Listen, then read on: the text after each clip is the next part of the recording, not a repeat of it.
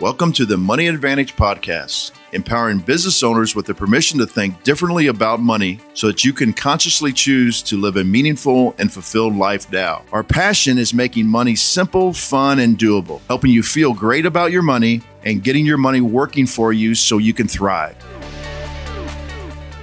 We are talking to you this morning with another great podcast here on the Money Advantage. And I'm Rachel Marshall. We've got Bruce Wehner with us today as well, my co host. And today we're talking about how to use infinite banking in your business. So, this is a question that I think has come up several times lately. And while we've talked about it way in the past, I want to say probably about a year and a half ago, we have not talked about it recently and not again all in one place. I'm really a fan of having a piece of content that you can go to to get your questions answered that's all in one place. So today we're going to talk about that, about how to use infinite banking in your business. Now, if you're not familiar with infinite banking, this would be a really great question to ask yourself instead. Instead of how to apply infinite banking in my business, maybe you're asking, how can I improve my credit worthiness? How can I improve my financial stability? How can I have better cash reserves or a better place to store cash reserves in my business? Where can I maximize my profitability in business? And we want to show you how infinite banking allows you to do all of these things and more. So today we're talking about not only how to apply infinite banking in your business, but how to boost your business's financial performance with infinite banking. So, we're going to talk about how to store capital in an infinite banking policy and how doing that can serve your business. We're going to also discuss, and there's not a one size fits all answer to this, but we're going to talk about who should own the policy, who should be the beneficiary of the policy, who should be the insured on the policy, who can use the policy, and how do you best leverage this tool that we've referred to as a bunker and as a Swiss Army knife. How do you best use and leverage that in your business? So, if we're hitting something that's important to you, I'd love for you to pop in the comments and say, yes, this is important to me. And here's my specific question about how to use infinite banking in my business. Hopefully, we'll answer what's already on your mind, but we'd love to hear your questions and thoughts directly. If you're catching the episode after it's live, you can also always send us an email at hello at themoneyadvantage.com, or you can still comment on the video via Facebook and YouTube. Now, Bruce, thank you so much for um, just even suggesting that we talk about this today and for your expertise that I know is going to come to the table pr- tremendously and profoundly in this episode. Good morning. Morning. Yes, uh, this is once again. I just want the listeners to understand that um, simplicity is the key here. Don't make this out to be more than what um, it really is, and uh, we'll go through this uh, step by step and but just keep it in mind that simplicity is the key here.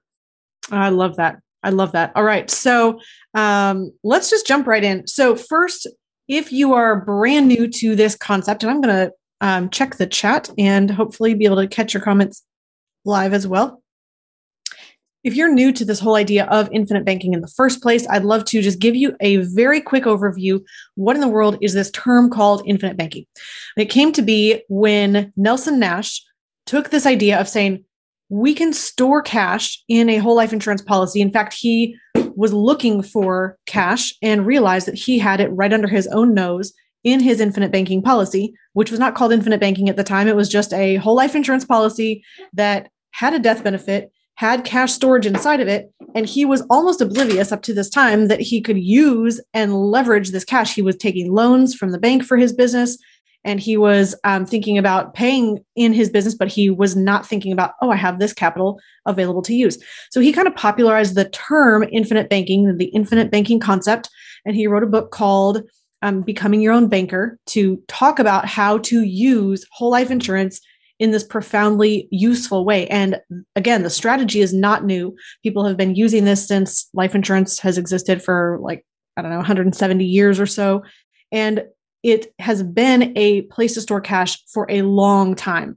Generations and generations ago have used this powerful tool. So it is life insurance. It is specially designed for high early cash accumulation. It's a dividend paying policy. It's with a mutual company. And we're also making sure when you have an infinite banking policy that it's not only as much early cash that you can touch and use as possible, but it's also as much long term growth. And so that is really what an infinite banking policy is. Um, we have lots of episodes that you can go back to and dig in. Bruce, is there anything that you feel is really important that we communicate about infinite banking before we kind of dig into how to use it in your business? No, I think you hit it uh, well. Um, you know, I I actually knew Nelson personally, and we talked about this uh, a lot.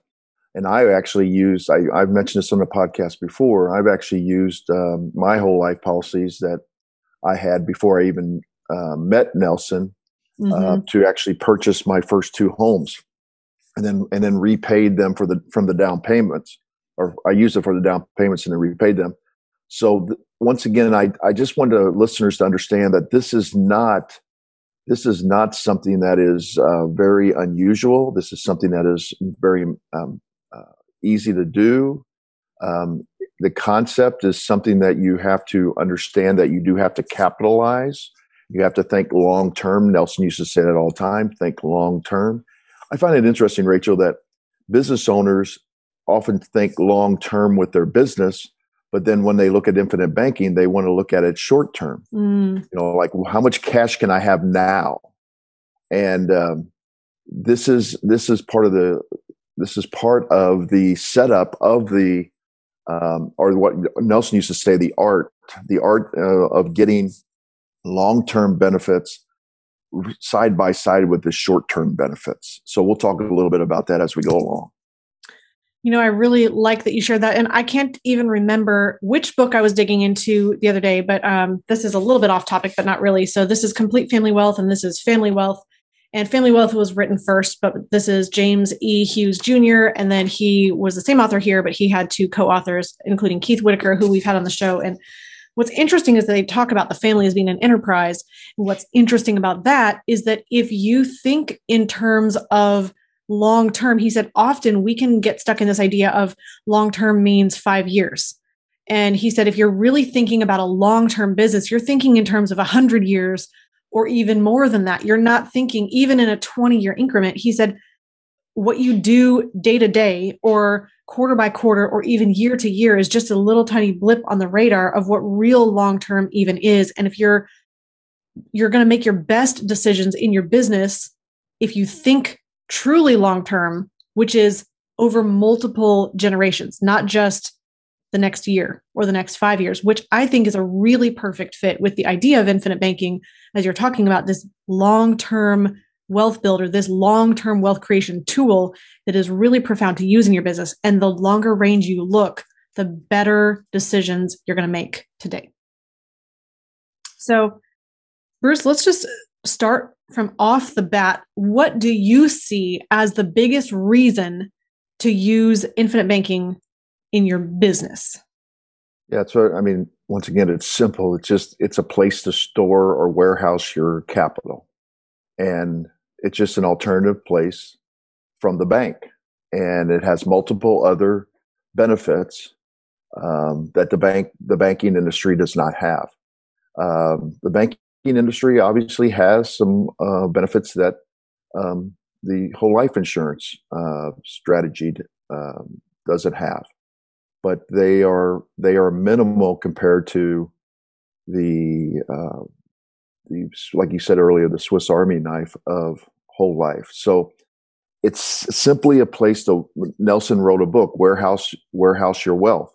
Mm-hmm. So where are you going to store your capital? And a business always, if they're successful, is always going to have capital that it wants to store. Now, a good business owner does want that capital to do something for them.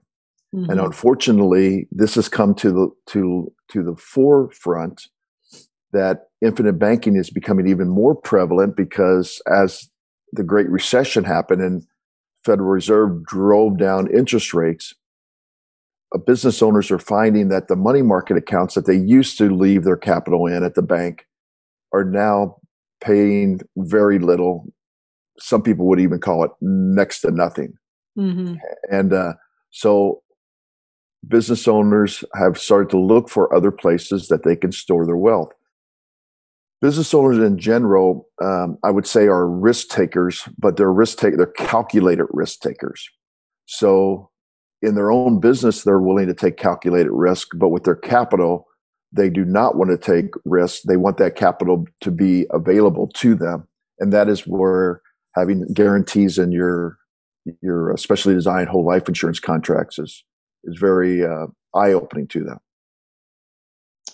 Yeah, I think what's really interesting about this whole idea is that if you and Bruce, you said this really well. You said if you are um, successful as a business owner, and what's really interesting about this is that I see many reasons to use the cash value of an infinite banking policy in your business. And first, if you go back to the idea that you are making money, which is your revenue in the business, that's all the money that is your income. But only a portion of that's profit. And if you are choosing at whatever stage of business you are right now to be profitable and you are paying yourself first and you're taking your profit or building your profit account before paying your operating expenses the way that Mike Michalowicz was, would talk about in his book Profit First, you're in a position where you're storing that profit somewhere. So either it's being stored in the business or you're paying it to yourself as maybe a K1 or distribution or a dividend to yourself as the business owner, but you're in a position where you're not spending everything you make. And this is an ideal position for any business to be in. This doesn't matter if you're starting right now or if you've been in operation for a really long time. What you want to do is be profitable. And that profit then, if you're looking for a place to store it, why would you store your your capital reserves? Well, obviously you're in a position where you may have times where you have large capital expenses. You could have your taxes that are due at a given point in the year, and that's not a typical monthly expense. You might be paying them quarterly or even annually. So that's going to be a big ticket item. Or you might have large inventory purchases, or you might have a situation where you're paid um, where you have to acquire your uh, your what's the word I'm looking for? Your um, supplies to be able to do a job. Maybe you're a builder and you have to go yeah your inventory. You have to gather your inventory your materials. You have this outgoing cost before you're going to be paid. And so sometimes you're paid on the back end of a job where you have to front the capital up front and you're in a position where you need the capital to buy those materials. And yes it's great to be able to have your credit accounts and the opportunity to have a business loan. But it's really good if you have your own place to pull that capital from and you're not dependent just on favorable lending or the cash coming from the bank and the business loan right when you need it or having to use that business credit card. So you might be in a position where your income is cyclical and you're in a position where the expenses are flat and your revenue may be in a up month right now and you have a lot of profit in that month and you may have another month where your profit is much narrower or even negative because your revenue is low but your expenses are higher than that and due to the nature of your specific business. And when you have things like that you still are going to be needing to make payroll. You still need to pay all of your expenses in the business. You want a place to draw from that's going to make you not feel that cash crunch and feel the, eh, like it's an emergency in your business. And so there's so many ways. I mean, it could be acquiring another business, it could be extending your current business, hiring somebody, it could be hiring a coach, it could be a new marketing strategy. I mean, Bruce, I'm sure you could think of a thousand other reasons why you would need a large pool of capital to pull from in a business. Well, yeah, I mean, I'm not even going to try to uh, talk about those other reasons, but I am going to talk about how Nelson said that infinite banking was an infinite way of using your imagination on how you're going to use it. Mm, I so, like that. So, um, business owners tend to be very creative in their thinking on how they can do things. So, this is just another tool to use in your creative thinking. I like that. All right. So, Bruce, let's talk about then if somebody in business is saying, okay, well, if I want to use privatized banking or infinite banking, synonymous terms for the same thing here, to store my capital, how quickly after I pay premiums is my cash available to use? And now we talk about this all the time on the personal side, but it applies to the business side too. So let's talk about that, Bruce. Yeah, this is this is probably one of the things that is most, um, I would say, most talked about nowadays in the infinite banking um, uh, avenue. Uh, people are discussing design, and I and I tell people all the time is that um, there should be a starting place for design, and Nelson has established that starting place to have the art of the balance between long term growth death benefit, and immediate cash value um, access. And so we always try to start this where you're going to have anywhere between 25 and 35 percent, uh, averaging about 30 percent of a base policy, which then, and we, we're not going to get into that in this particular podcast, but what that means is then you're going to have anywhere between 70 and 75 percent of your premium available after approximately 30 days when everything is the check clears and so on and so forth. So in reality, let's just talk about this. So let's say you you put in a hundred thousand dollar premium, and as a business owner, in 30 days you'd have access to about seventy thousand dollars of that capital. now this comes up all the time and says, "Well, I don't want to give up that thirty thousand dollars that I don't have access to." What are the benefits of giving up that access of thirty thousand? Well, the first benefit is is that it actually boosts up the death benefit. Okay, that's and that can be very important uh, as far as succession planning. It can be very important as far as we'll talk about this in a little bit later, and far as about buy sell agreements. Um, and it also is very important in long term growth. If you believe interest rates will eventually go back up, it's very, very important for that. So, and when I tell a business owner that has, you know, I, I recently saw a business owner that has uh, $1.6 million sitting in uh, cash and he says, "Well, I don't want to put hundred thousand dollars in there and give up thirty thousand. I said, "Think about it. it's not like you're giving up uh, the thirty thousand and only have access to seventy thousand. You still have one point five million dollars sitting in your cash account. So." it's you still have plenty of capital and then i simply asked this question and i want the listeners to think about this um, are you are you going to spend all that 1.5 million dollars at one time anyway and the answer is always no. I would never let my cash account get that low. Mm-hmm. So then, mm-hmm. are you really worried about that lack of $30,000 of lack of liquidity? And you have to balance between the two. What am I getting for that? Higher death benefit, higher future growth. So this is the kind of thing that you have to do when you evaluate it. I bring all this up, Rachel, because I don't believe we should even be hard and fast on the 30% base average because some business owners are actually going to need 50%.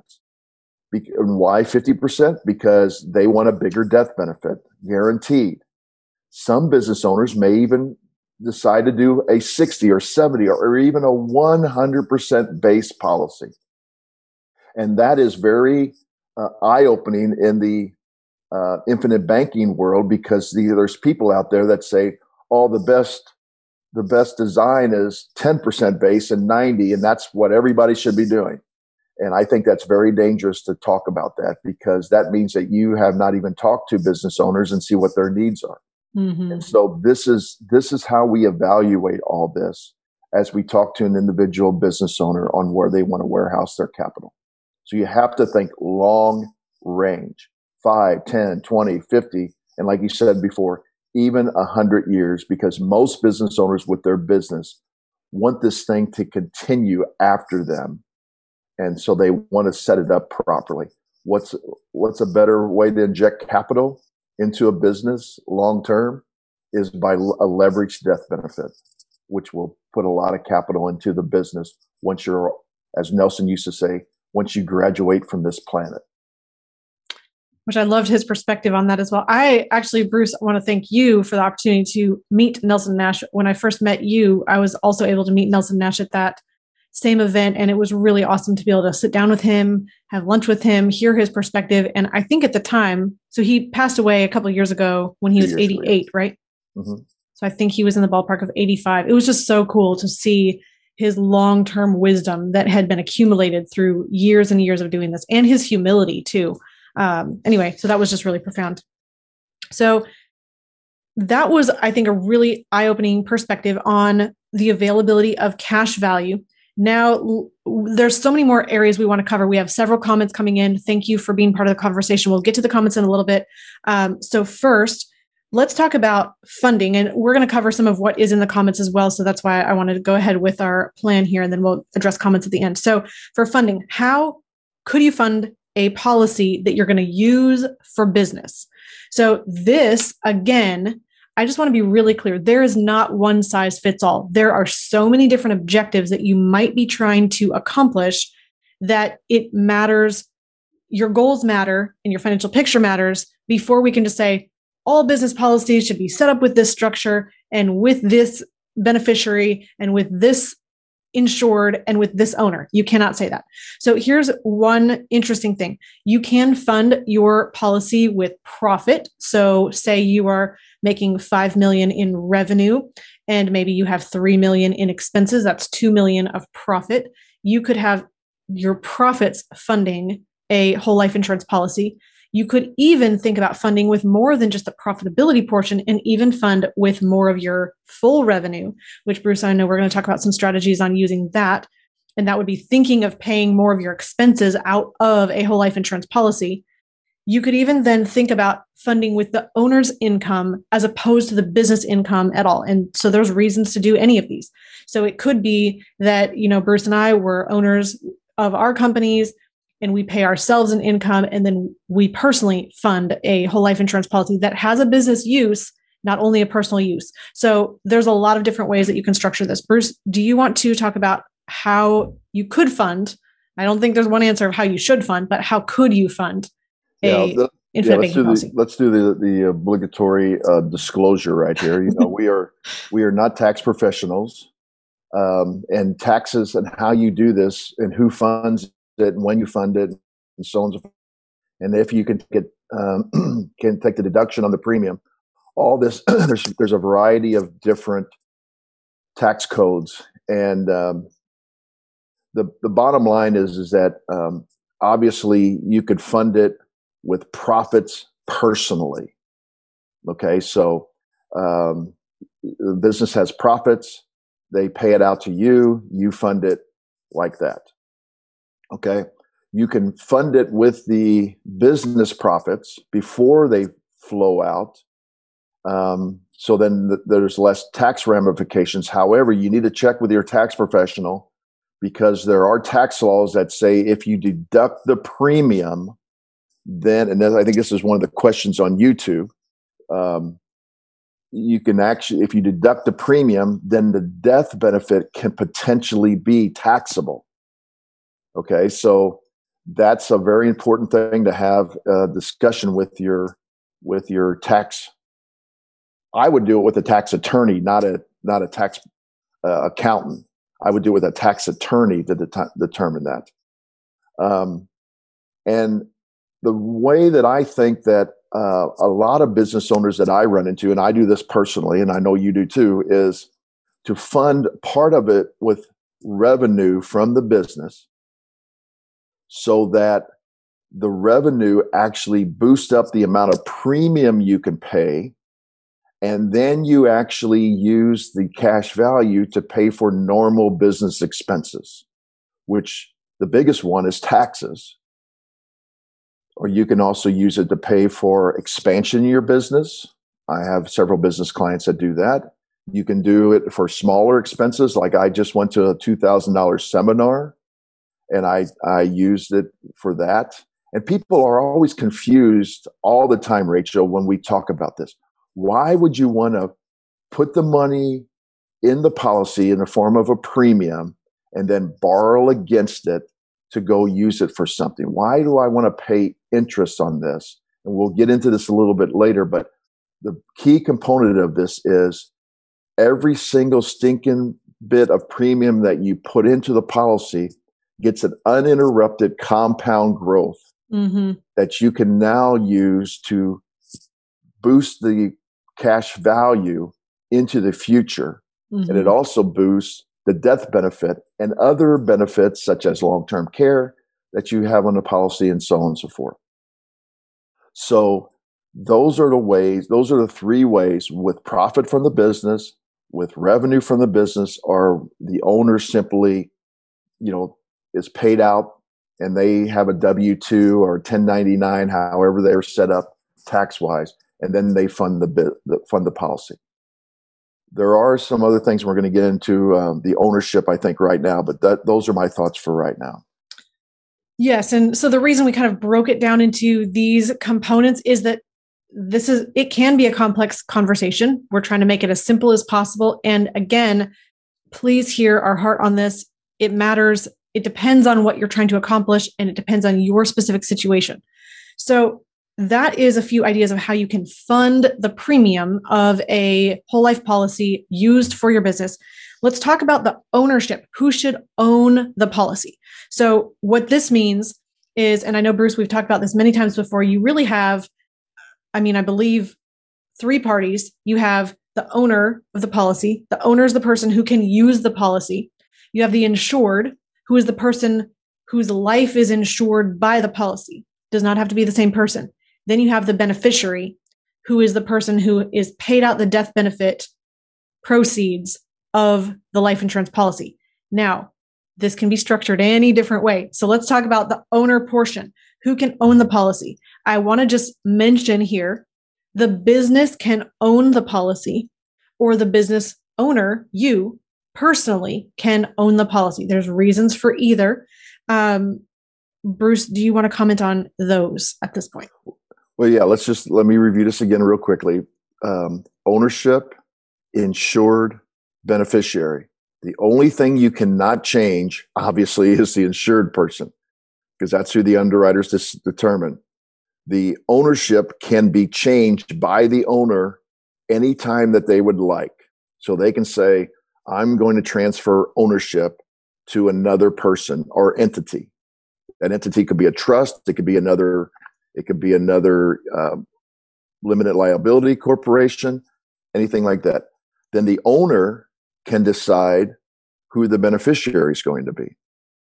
Okay. That can also change. The beneficiary can, can, be changed. Change. So that so, so they can change the um, ownership.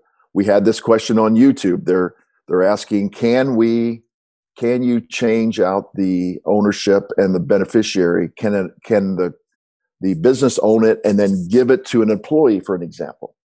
Uh, so that would be corporate owned life insurance, which is called COLI.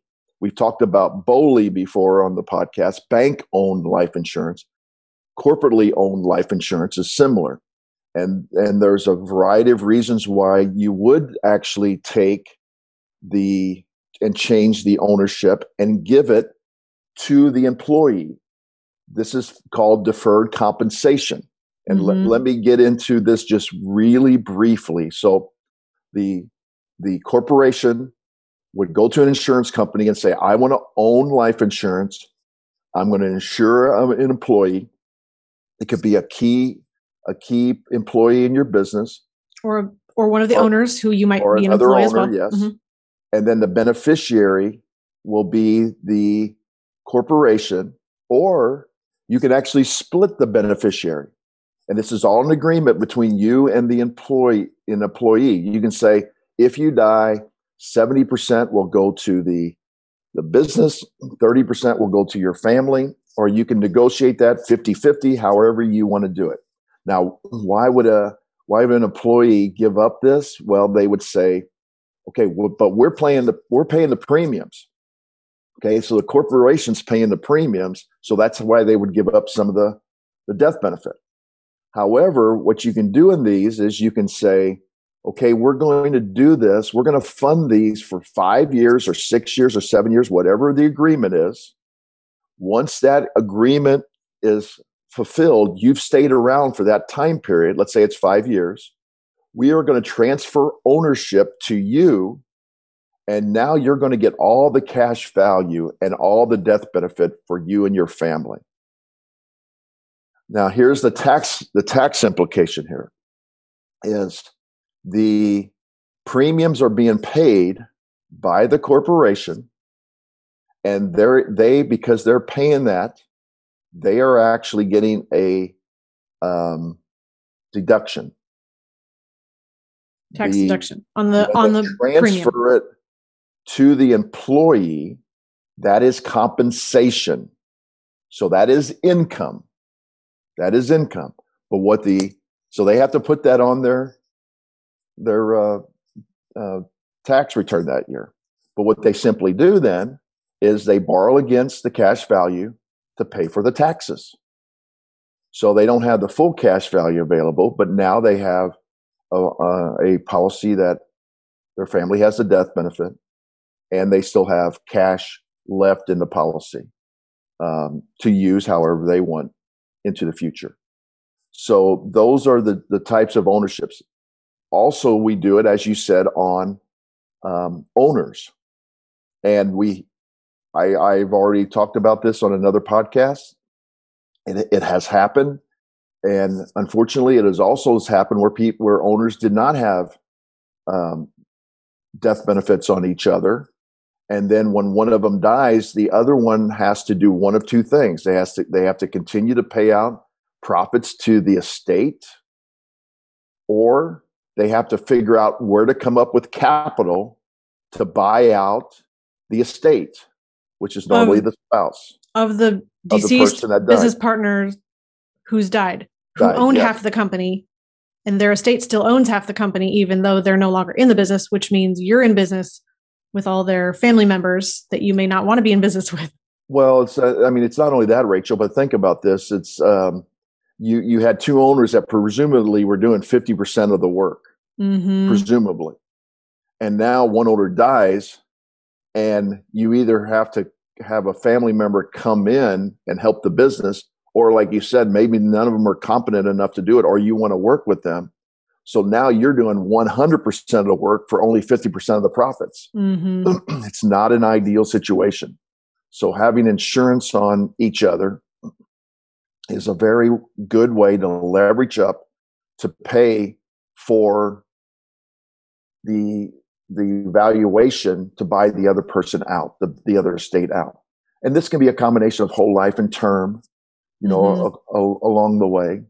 Um, but the, those are reasons why you would want to have ownership of the business, of key of key employees, and how you can actually transfer that ownership uh, very easily because the owner gets to call all those shots. I love that you brought up the idea of being able to transfer the ownership. I think that's a really important key to this whole thing. That if, for instance, there's two business partners and you're in a position where both of those are insured, the business can own the policies on them. The business could transfer ownership to each other or the family members, depending on if you want to use it as key man or executive bonus or a buy sell agreement, which we can again um, flesh out a little bit more towards the end. But Bruce, I really love that you shared the flexibility piece. I think is really the most important thing to keep in mind that these two people might be insured, but the ownership can change and the beneficiary can change. Whereas the corporation might be the beneficiary, or the family members might be the beneficiary, or the opposite person's family member might be the beneficiary. So it's just, it's very interesting to be able to make those changes. The last thing, the last thing we talk about is uh, with the business is if they do take loans against the cash value, which we would in, we would encourage, is there's going to be interest on that loan because it's a loan, just like if it's a loan from the bank, loan from a private investor, so on and so forth. Is that tax deductible? this is a, something else that you need to talk to your tax attorney about because there are specific laws on this. The short answer is yes, in most cases, at least a portion of that interest is tax deductible. But I, we can't comment on all the um, the situations right now. But you need because every business sets up differently, and every interest is deducted differently. So your tax attorney would be able to tell you whether that interest is is deductible or not. And I think what's important to know about that piece is that you could be in a situation where the business can use the cash value of a policy, even if they're not the, I'm sorry, even if they're in a position where they haven't funded the policy. So let's think about this for a second. You could be in a position, here's two business owners, and either, let's just say the corporation has bought the life insurance. So the corporation is the owner, they're the payer of this policy they have the ability to use the cash value. So the business can borrow against the policy and repay loans. There's also, though, if, say, I'm an owner in the business and I did not fund from the corporation's checkbook, instead, I waited until the money flowed into my personal hands and my personal economy.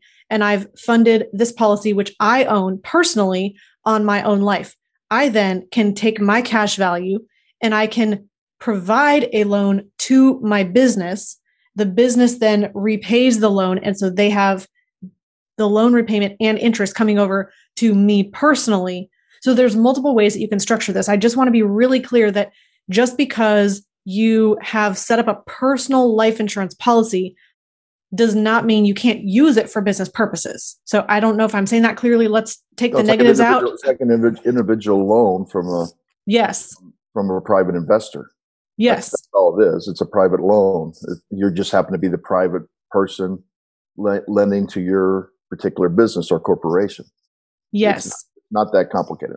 So all I'm saying by that is that just because you you are a business owner you've set up a policy on yourself that you personally own and you john smith personally are funding this policy you still have the opportunity to use it for business purposes during the lifetime of that policy you you can use the cash value for business purposes also if my company john smith llc purchased the property or the um, policy and they are the payer of this policy you also can use that for. Hey, Rachel, purposes. let's uh, let's pivot a little bit here yeah. because uh, on YouTube, James is saying that um, he's interested in ultimately piping everything, payroll expenses, business, yes. so on and so forth.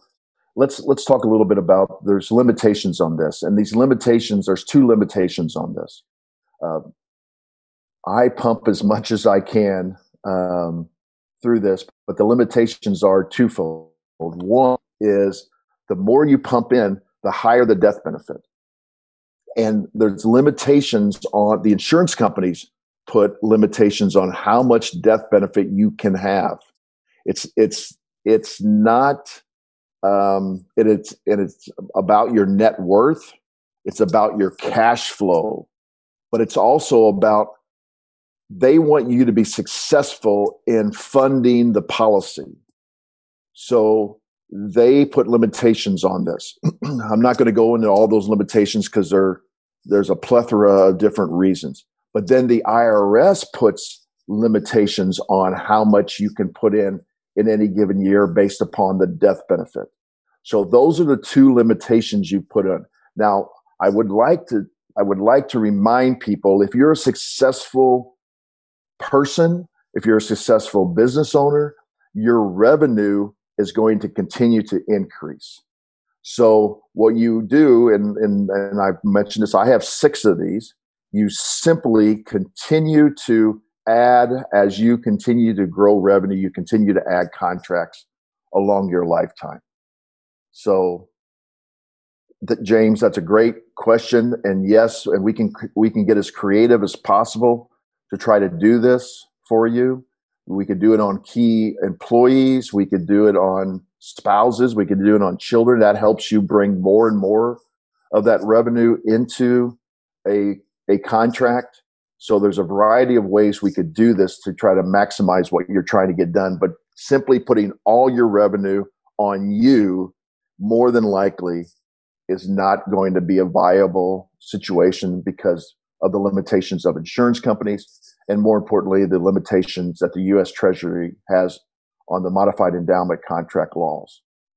Bruce, because um, we're talking about this, let's go ahead to another question. This was from Facebook from Joey. Um, I contacted my insurance company about how much I could put into my PUAs at this point, and it was not as, not near as much as I had expected. I have a 21, sorry, I have a 21 month, $100,000 policy, and I've only paid 3400 into a PUA rider and they said I can only put in another 600 right now without mecking it. I was hoping to put my stimulus payment into it, but it seems that I cannot. You know, Joe, uh, that that doesn't sound right to me. And and uh, uh, I don't know what the insurance company is, but I'm telling you, home office personnel, and I, I'm not trying to disparage, but remember, home office personnel, especially customer service personnel, are are not as well versed in in the rules as you might think. And you might have to escalate this. I would get your agent involved. I don't know why you're you're doing this yourself uh, we do this for our uh, policyholders, and, and I'd like to make this offer. If you would like to contact us at the Money Advantage, we will help you through this process and see if we can't help you along. There are there are uh, ways that the PUAs can not um, take as much as a, the illustration originally said because in as we have this lower interest rate environment and now you said it was only 20 i believe you said 20 months it said 21 months 21 so. months mm-hmm. so that, that what i'm about to say probably doesn't fit but if the dividends do not produce as well as they thought it was going to be at the original illustration means that it's not going to buy additional life insurance at that time which means that the MEC limits would actually come down. Um, so that could be one, but not not that big a discrepancy from what you're what you're saying. Great, great question. We'd be glad to help you and see if we can figure that out for you. And Joey says here, so he was um, still listening here. It didn't seem right to me. I am my own agent, but I also asked my mentor and have not heard back. Um, well, I can still, I'd still be be glad to help you with that. Awesome. Thanks, Bruce, for that. I think we've got most of the questions that were coming in from the YouTube side as well um, right now. Let's, Bruce, before we leave this topic today, I think we just want to maybe separate out. And I know you really already talked about this idea with executive bonus and what that can look like. Let's kind of separate out. There's really three uses of whole life insurance specifically in business. I mean i guess you could do this with term policies as well and and you can. But there's three main uses that are that have terms on them uh, an actual name. There's a buy sell agreement funding there is key man insurance and there is executive bonus. Now all of these are going to be a different way that you're designing a policy a different owner and beneficiary. But let's just talk really briefly and super high level. And again, this is not going to hit your exact situation and tell you everything you need to know. But here's just an idea or some concepts of how it can work. And um, Bruce, I'll just share a real, real big picture on the buy sell funding, and then I'll let you um, take it from there. So with the buy sell funding, there's multiple ways that this can be done. There's actually three main ways. And I'm only going to talk about the first two, just for simplicity's sake. We'll also we have a link to a whole podcast that we did just on this topic. But so, for instance, say there's two owners. You may have more than two owners, which would further change the matter. But say there's two owners.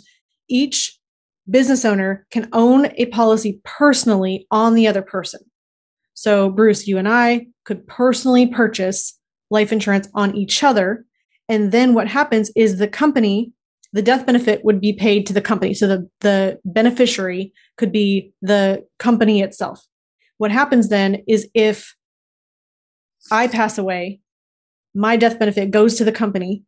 The company then can't now owns all the shares, which you can take, or you can have it uh, in a different way, which is cross purchase. Um, you know, I think I even said that wrongly. Bruce, maybe you want to correct what I'm saying here, but the business can own the policies on different people, or the the, the owners can own policies on each other ultimately, I think what happens is that the death benefit would end up in one person's hands, which would be used to purchase to buy out the other person. Yeah, either way, it, either, way it works. Um, what you're just you're simply doing is having a, a, a leveraged up death benefit so that you can purchase the entire shares for the for the surviving owner, and that's that's all it is. Whether it goes to the business and then the business buys the shares, or whether you personally buy mm-hmm. the shares out. Either way, it works. So that's the first one.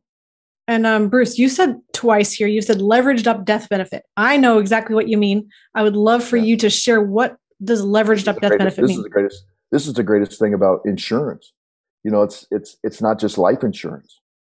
Uh, many of our listeners know I lost my home in in uh, 2014 to a fire, complete loss. It, uh, the insurance company paid out close to six hundred thousand um, dollars for my home, and um, you know my normal um, my normal policy premium in that home for the previous four years was eighteen hundred dollars. So if you multiply that eighteen hundred by four, that's $7,200. So that's what I mean by leveraged up. I paid $7,200 and I got a better a benefit of $600,000 when you use life which insurance. I wouldn't I wouldn't recommend having your house burned down so that you get that leverage. Well, that's actually that's actually called fraud. Uh, yes. and you get in big trouble for that. Yes. But but that's what happens when you have life any insurance. Life insurance is the same way. So you put in a hundred thousand dollars, depending on your age, your habits, and your gender, you may get two million dollars worth of coverage. Now, you get two million dollars of coverage for a hundred thousand dollars the first year, and then a hundred thousand dollars the second year, so on and so forth. But you're never going to you're never going to uh, get less than what you paid in the policy. hmm So, you know, you put 400,000 in after four years, you may have a, a leverage death benefit of $2.5 million. So that's what I mean by leverage. You're leveraging 400,000 for two and a half million dollars. The insurance company doesn't happen very often like that. If it did, they wouldn't be in business. That's why they do underwriting. hmm But that's why insurance is so valuable to a person because you pay a little bit of a premium relative to the the higher uh, benefit of it, whether it's a death benefit, whether it's a payout for your house, your car, for disability, for whatever else uh, ins- business owned insurance that you might have, business interruption re- insurance, which is big during COVID. You know, a variety of different things. So that's what leveraged leveraged up means. I love that we talked about that here. Bruce, anything you want to say about key man insurance and executive bonus that you have not already discussed? No, key man is just simply, and I, and I just recently uh, met a business owner that we're working on this, where he says, I have a salesperson that if they die, it's going to really, it's going to really hurt our business. They they bring in a majority of the revenue, so he wants to take out insurance on this particular person. So once again, if this person dies, they won't have the revenue that this person was bringing in as a salesperson, but they would have a death benefit that would replace that revenue for, in, in this case, he wanted to replace it for two years because he thought it would take him at least two years to find another good person. And then that, that person, that salesperson be able to, to get out on the routes and bring the revenue back to the same level that the previous person did. So that's a key person in your business that you're going to lose revenue if you lose that person and you want to have capital to sustain you if you lose that person. That's key man insurance or key person ex- Mhm. person insurance in, in today's politically correct uh, situation. Key person insurance. That's right. You can also a very similar thing is executive bonus or uh, deferred compensation, where you have. Um, he also said now to me, but I don't want the salesperson to leave for somewhere else. How can we keep them? And this is a really key point, Rachel. With ERISA based products, ERISA is uh, things like 401ks, 403bs, so on and so forth. ERISA is a law. You cannot discriminate Mhm. against employees. So employees all, if you offer this to your employees, all employees have to get it. But with executive bonus where you use life insurance, you can discriminate. You can say, because there's no law against it, you can say, hey, I want you to stay with our company and I'm going to sweeten the pot. I am going to put a hundred thousand dollars. I'm just using that for example. I'm putting a hundred thousand dollars a year into a whole life insurance contract. If you stay after five years, I will change ownership and and maybe most of the beneficiary to you. And this is an incentive for a person to stay whatever time period they want. That's an, ex, an executive bonus type plan. So there is a variety of ways that you can use life insurance, and it's more advantageous than it does with ERISA type plans, such as tax deferred plans. And I love that you brought that up. And we may think, well, discriminating is always bad. And I don't like that word in this case, but you can pick and choose or cherry pick your best employees that you want to use this particular tool for. And what I think is that is because that's the that's yeah. the verbiage they use. Um, right. I mean, frankly, we just we, we discriminate or incentivize uh, employees all the time by how much compensation we give them, right? Exactly. So, so we, I'm going to pay you thirty dollars an hour, but this person I'm only paying twenty dollars an hour. Why? Because I can replace you more quickly than I can put, replace this person. So I'm going to incent you to stay mm-hmm. around. That's all perfectly legal. Um, right. Especially if you're not discriminating based upon gender or, or age. Mm-hmm. Uh, you can do that as far as uh, titles because they do more. Now we're getting into um, uh, employment laws, and we probably ought to. I probably ought to stop right now, or we're going to go down a rabbit hole. That's uh, not for this podcast. So that's all right. Well, we can uh, come back to any of that later. What I think is really interesting, though, is when we talk about infinite banking at all, there's infinite uses of infinite banking, and what's profound is that not only are you building up this cash value, you also have the death benefit. You also have this cash that you can borrow against. It's going to continue uninterrupted compounding no matter how many times you take a loan against it. So it's already multitasking. Really, it's doing a lot of grunt work. I mean, you could think of this as, um, you know, the the gears are turning tremendously. You're putting more workhorses in the harness to do more things with the same dollars. Now, here's something interesting. You could design a policy that is set up to fund a buy sell agreement that also is key man insurance if your key men are two business owners. Yeah. And the business could own that policy, and the owners are the insured, and the business is the beneficiary. The business could then say, well, we don't have that need anymore, or we want to switch the ownership to having the um, ownership and the beneficiary switch out to the the key men or the business owners' families which would then be like a executive bonus or golden handcuffs is another term for that. What's interesting is that you can use the same policy to do multiple things. And that's what I'm pointing out here. What's interesting about that is then even if you, the business, is funding a policy on your key person as an executive bonus plan, you and they own the policy, they um, are the beneficiary on their own policy. You, the business, or the corporation can restrict their use or the ability to get to that cash value maybe on a vesting schedule like in 5 years they can access the cash. And so it's an incentive for them to stay on longer. What's just interesting about this whole thing is that you can do so many more things even layering on these ideas of buy sell insurance or, or buy sell funding executive bonus key man insurance. You can do multiple of those with the same policy that you're using to build cash value in the business. So just a profound tool. And uh, before we leave this show as well, Mike Stanley, thanks for listening in on YouTube. We know you personally, you've been on our show. He said in estate planning, I call this discounted dollars when using life insurance. And that was he commented while you were talking about the idea of a leveraged up. Yeah, Mike, benefit. that's Mike, that's a very good point, and thank you. And we haven't even talked about this. Is that you know these uh, these policies that the business owners have on themselves can also be used uh, if you're very very successful you're going to have an estate tax problem. Matter of fact i uh, one of our other advisors with the money advantage just talked to somebody on monday that has 80 million dollars of real estate. And uh, he had no idea. And i find this fascinating rachel but people don't understand what the estate tax is.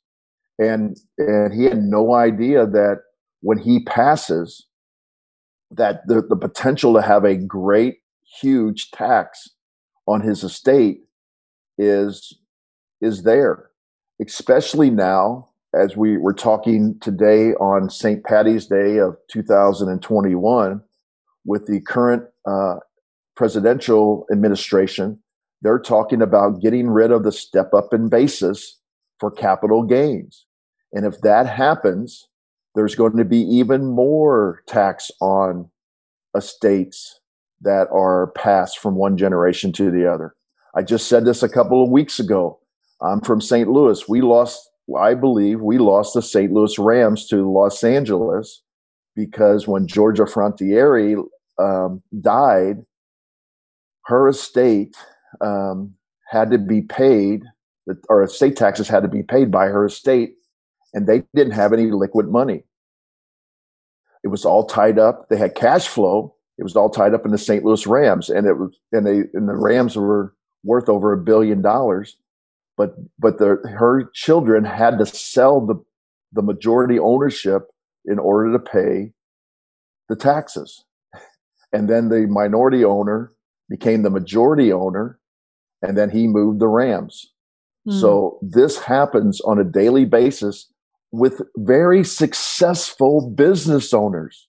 Yes. still do not plan succession plans. And Mike, I we know Mike very well, and you know he he really is in tune with this. And mm-hmm. thank you, Mike, for talking about that because you can do the same thing uh, for estate planning. So thank you, Mike, for for commenting on that. This has been a really, really good show. I think we're actually um, up to the hour now. We started a little bit late, um, but I really hope that this has been eye opening and insightful for you. Thank you so much for joining in live and asking your questions. And um, hopefully, we were able to answer the questions that are on your mind about how to use infinite banking in your business. Now, I want to be really clear about one really important point before we leave, and that is that we talk a lot about infinite banking. We talk about how you can use it and how valuable it is to you and all the benefits you get from it and why you should do this. However, it is one step in a much bigger journey to building time and money freedom. It is not the one end all be all, get an infinite banking policy and your whole life is going to be better. This is one piece first, you need to be profitable. You need to be maximizing the cash that you're making and keeping as much of it as possible. That goes through being aware of your cash value or cash flows and having the right mindset on your money and plugging your money leaks and then protecting the money that you make. This is through insurance and through legal protection with infinite banking. And that is your protection component. And in addition, then you want to say, how do I turn my dollars into as much as possible, specifically with investments that I know and control, that I have ownership of, so that I'm going to use my money to make more. And if you are doing these steps, I applaud you. If you think that you have the opportunity to do them better, you probably are 100% accurate. And I would really encourage you to reach out to our company and our team because I think one of the greatest advantages in life is having the ability to share your situation with somebody else who can see your blind spot and help you see from a different perspective what you may already feel or know, but just were not aware of.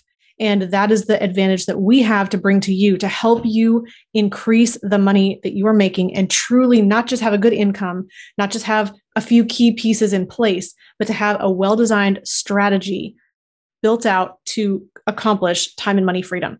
So you can book a call with our team at themoneyadvantage.com slash calendar. If you just go to themoneyadvantage.com, you'll find everything that you need right there.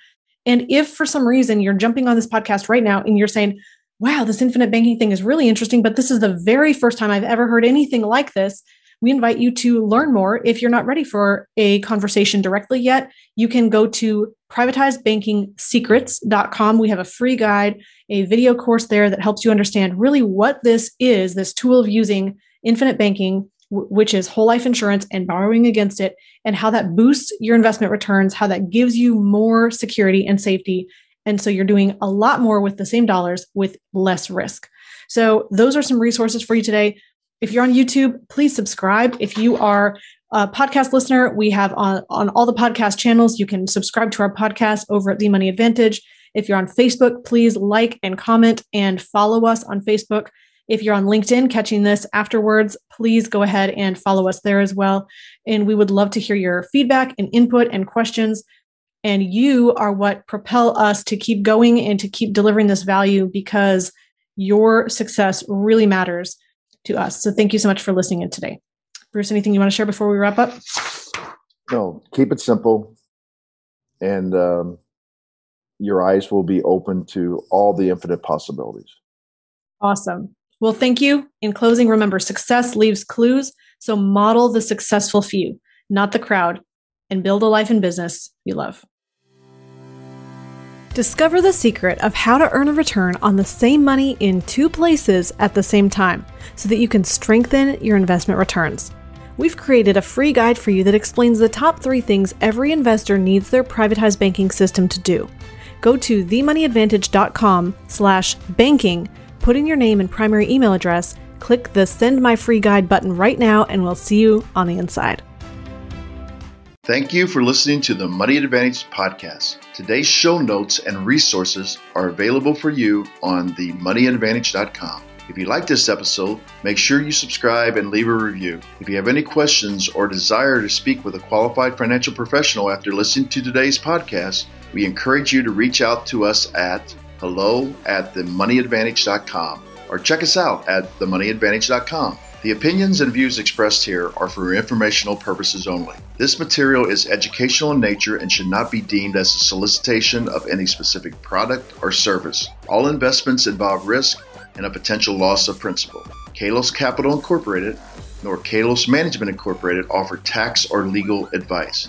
Please consult with a tax advisor or attorney for advice regarding the impact on your portfolio. Securities offered through Kalos Capital Incorporated member FINRA, SIPC, MSRB, and investment advisory services offered through Kalos Management Incorporated, and registered investment advisor, both located at 11525 Parkwood Circle, Alpharetta, Georgia. E3 Consultants Group is not an affiliate or subsidiary of Kalos Capital Incorporated or Kalos Management Incorporated.